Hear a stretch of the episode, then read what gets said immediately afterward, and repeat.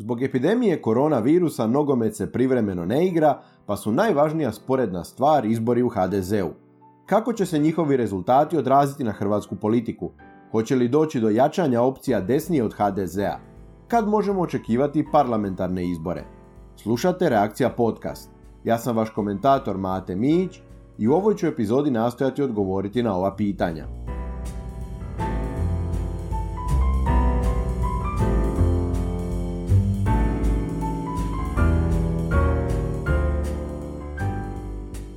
Podcast Reakcija možete slušati putem YouTube-a, Deezera, Google podcasta, Apple podcasta i svih većih podcast platformi.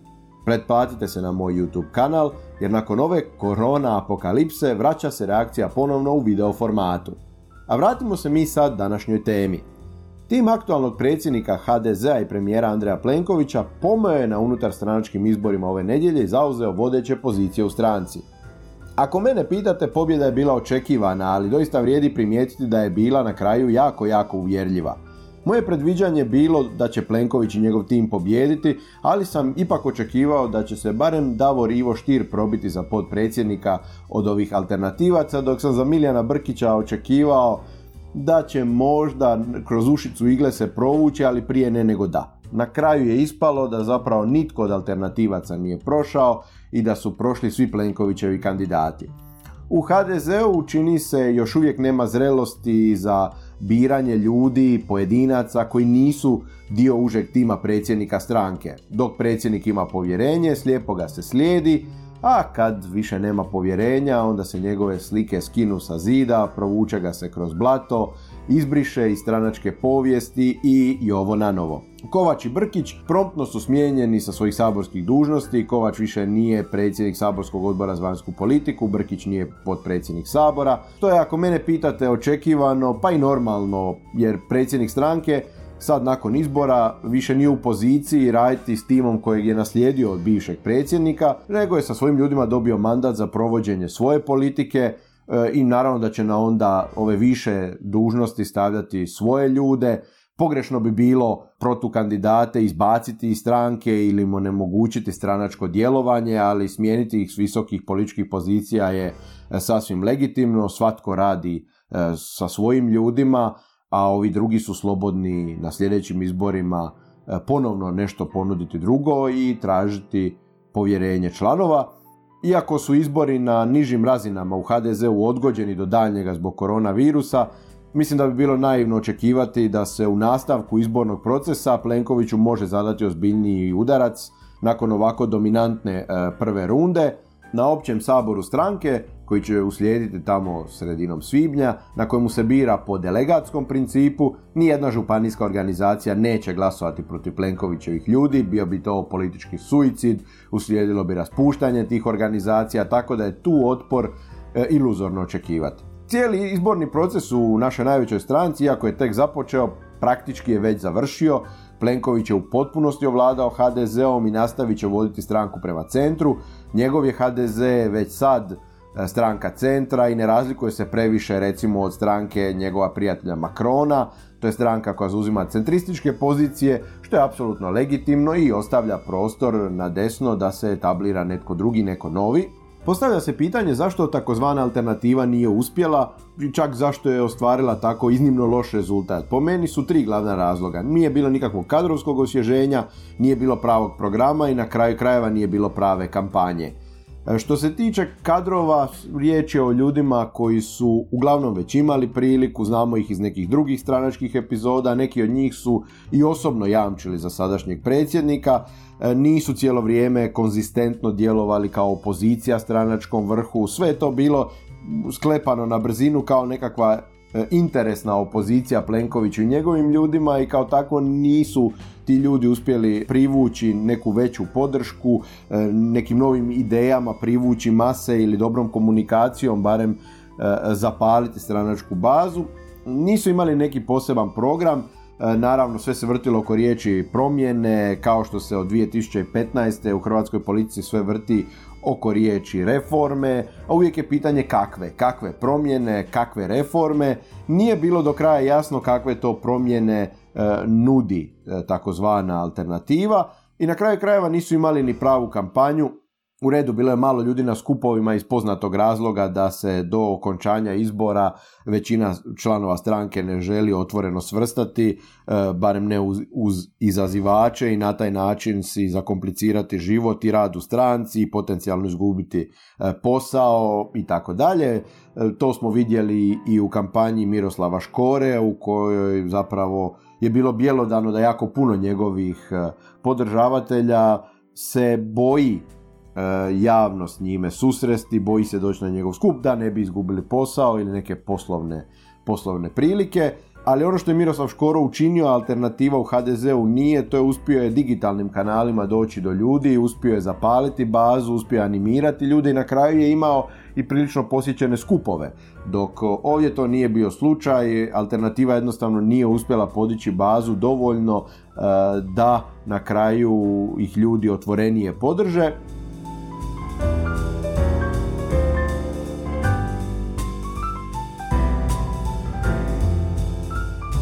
Mediji pišu dosta o demistifikaciji Milijana Brkića, kako su ovi izbori zapravo sad pokazali da on izgubio moć u stranci.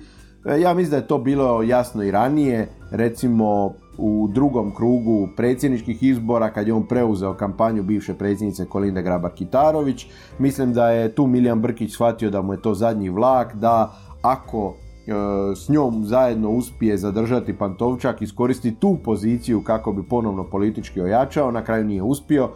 Ta kampanja njezina u drugom krugu bila je pa prilično tragikomična i pokazala je zapravo da Milijan Brkić više ne može toliko ljudi mobilizirati kao nekad. U krajnjoj liniji to je i očekivano, zato što je njemu već neko vrijeme odsječen kontakt sa većim dijelom stranačke infrastrukture.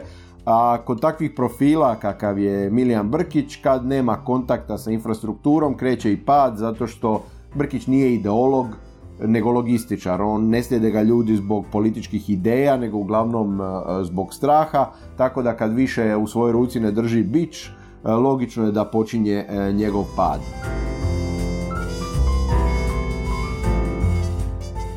U ovom procesu u HDZ-u bilo je prilično vidljivo da dio desne scene otvoreno navija za Kovača, dakle pričamo o desnoj sceni izvan HDZ-a, i nakon ishoda izbora primjetno je na društvenim mrežama da su ti ljudi sasuli drvlje i kamenje po HDZ-ovcima, nazivajući ih svakakvim imenima, prozivajući ih za izdaju, prodaju i slično. Mislim da to je bespredmetno, zato što su izbori u HDZ-u prvenstveno stvar članova te stranke, nas ostale mogu zanimati eventualno zato što je velika mogućnost da će upravo ti ljudi iz redova naše najveće stranke sutra voditi Hrvatsku, ali ta emocionalna vezanost uz HDZ definitivno mora prestati, desnica se mora emancipirati od HDZ-a. HDZ u krajnjoj liniji nije desna stranka, nije konzervativna stranka, nikad to nije ni bio. Bio je Narodni pokret za samostalnost, a kao stranka nakon rata HDZ se uvijek definirao kao narodnjačka opcija. E sad, što je to narodnjačka opcija? To svatko može imati svoje mišljenje i svoju definiciju. U krajnjoj liniji i HNS se definira kao narodnjačka opcija. U HDZ-ovom slučaju ja bih rekao da je to narodnjaštvo u stvari takozvani catch-all pristup. Dakle, stranka svoje politike formira na temelju većinskog narodnog osjećaja, a ne nekog konkretnog sustava vrijednosti, što je uostalom i razlog zašto je HDZ u mnogome ekonomski lijeva opcija, zato što je naš narod zadovoljan socijalističkim bedastoćama i još uvijek tako diše.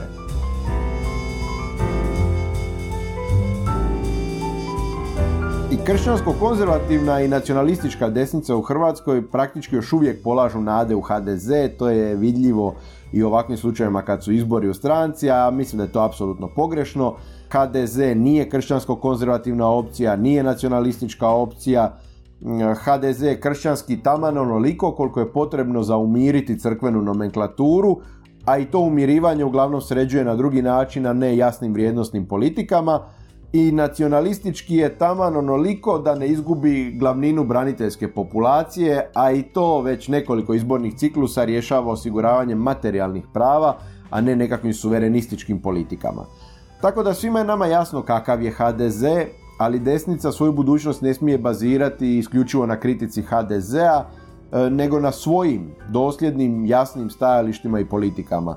Mislim da nema vremena za rezignirano stanjem u HDZ-u, već je dugo poznato kakva je stranka HDZ, kakve su njezine politike, godine prolaze, dolaze nove generacije koje treba osvajati jasnim političkim programom, a uostalom i kratkoročno gledajući zamaranje HDZ-om i njihovim problemima odlači fokus sa parlamentarnih izbora koji bi mogli doći puno prije nego što se bilo ko nada. Zašto tako mislim? Pa zato što, ružno je to možda reći, ali Plenkoviću je epidemija koronavirusa došla kao naručena. Svaka kriza, znamo, ujedno je i prilika, a nakon europskih i predsjedničkih izbora Plenković je bio na konopcima, a vidimo da je sad itekako borben i vitalan i po svemu sudeći iskoristit će ovu priliku koju mu je koronavirus donio. Postoji cijeli jedan slijed događanja koji pokazuje da Plenković u stvari jako dobro koristi ovu priliku. Prvo, riješio se bivšeg ministra zdravstva Kujundžića, koji je zapravo bio prva hrvatska žrtva koronavirusa. Afera koja je na kraju dovela do njegove smjene buknula je ni iz čega, a znamo da to ni iz čega i istraživačko novinarstvo uglavnom znači da je netko pokazao prstom na što novinari trebaju obratiti pozornost, vjerojatno se i gurnulo im nekakve papire koji su na kraju doveli do razbuktavanja cijele te priče oko Kujundžića. On je na kraju otišao, zamijenio ga je Vili Beroš koji se pokazao sjajnim izborom. Druga stvar, taj novi ministar Beroš i stožer jako dobro upravljaju ovom krizom, tako da to svakako Plenkoviću donosi određene bodove. Ono što je isto važno je da je ova epidemija oduzela prostor svima drugima, ubila je sve druge vijesti, u krajnjoj liniji onemogućena su javna okupljanja, tako da nije moguće organiziranje nekakvih stranačkih događanja, konferencija, skupova i slično. I prođe li, a Bože daj naravno, bez puno žrtava u našoj zemlji, Plenković će na tome itekako profitirati. To znači da je on kao lider ipak Hrvatsku dobro vodio u jednoj velikoj krizi, to će definitivno mu donijeti određeni broj glasova. Ono što je za Plenkovića izazov je zapravo da on ne smije previše čekati da bi unovčio te žetone, jer pred nama je sasvim izvjesno loša turistička sezona. Teško je vjerovati da će se povjerenje putnika naglo vratiti, da će ljudi bezbrižno putovati za 2-3 mjeseca već. Ne znamo ni kad će epidemija biti stavljena pod kontrolu, ali čak i da to bude u sljedećih 2, 3, 4 tjedna, naša predsezona je praktički već mrtva. Vrhunac sezone opet teško da će biti kao prijašnjih godina, tako da je sasvim izvjesno da će Plenkovićeva utvrda Dalmacija pretrpjeti ekonomski udarac, u krajnjoj liniji cijela će država pretrpjeti određeni ekonomski udarac, tako da njemu izbori odgovaraju prije nego što budu vidljive ekonomske posljedice ove epidemije. Krajnji ishod unutar stranačkih izbora je jasan i prođe li epidemija do početka svibnja i prođe li, Bože daj, bez ljudskih žrtava ili uz najmanji mogući broj ljudskih žrtava, Plenković će slobodno moći na izbore već u lipnju. Stranku ima pod kontrolom, glavnina predsjedanja Vijećem EU bit će iza nas, i to je za njega najsigurnija oklada prije nego što budu vidljive ekonomske posljedice. Za njega je važno da bude jači od SDP-a na tim izborima, ostalo će se samo posložiti, jer iako on niječe tu mogućnost ulaska u veliku koaliciju, tek sad taj bi potez mogao opravdati kao nužnost zbog ekonomskog oporavka zemlje, a nakon što se stanje ustabili, nakon godinu i pol, dvije, koaliciju lako raskine i ide na nove izbore. Tako da bi ja rekao da su trenutno sve karte u Plenkovićevim rukama, na desno se definitivno otvara prostor, ali treba ga znati iskoristiti, pogotovo u ovim prilično izazovnim okolnostima. Što vi mislite o cijeloj ovoj priči? Svoje mišljenje javite mi putem komentara na Facebooku i YouTubeu. Pretplatite se na moj YouTube kanal i slušajte podcast Reakcija na svim većim podcast platformama. Uskoro se vraća i reakcija video, a dotad čuvajte se, pridržavajte se uputa kriznog stožera, pomozite izravno ugroženima i pazite svoje najdraže. Bilo je to sve u 7. epizodi podcasta Reakcija. Do slušanja!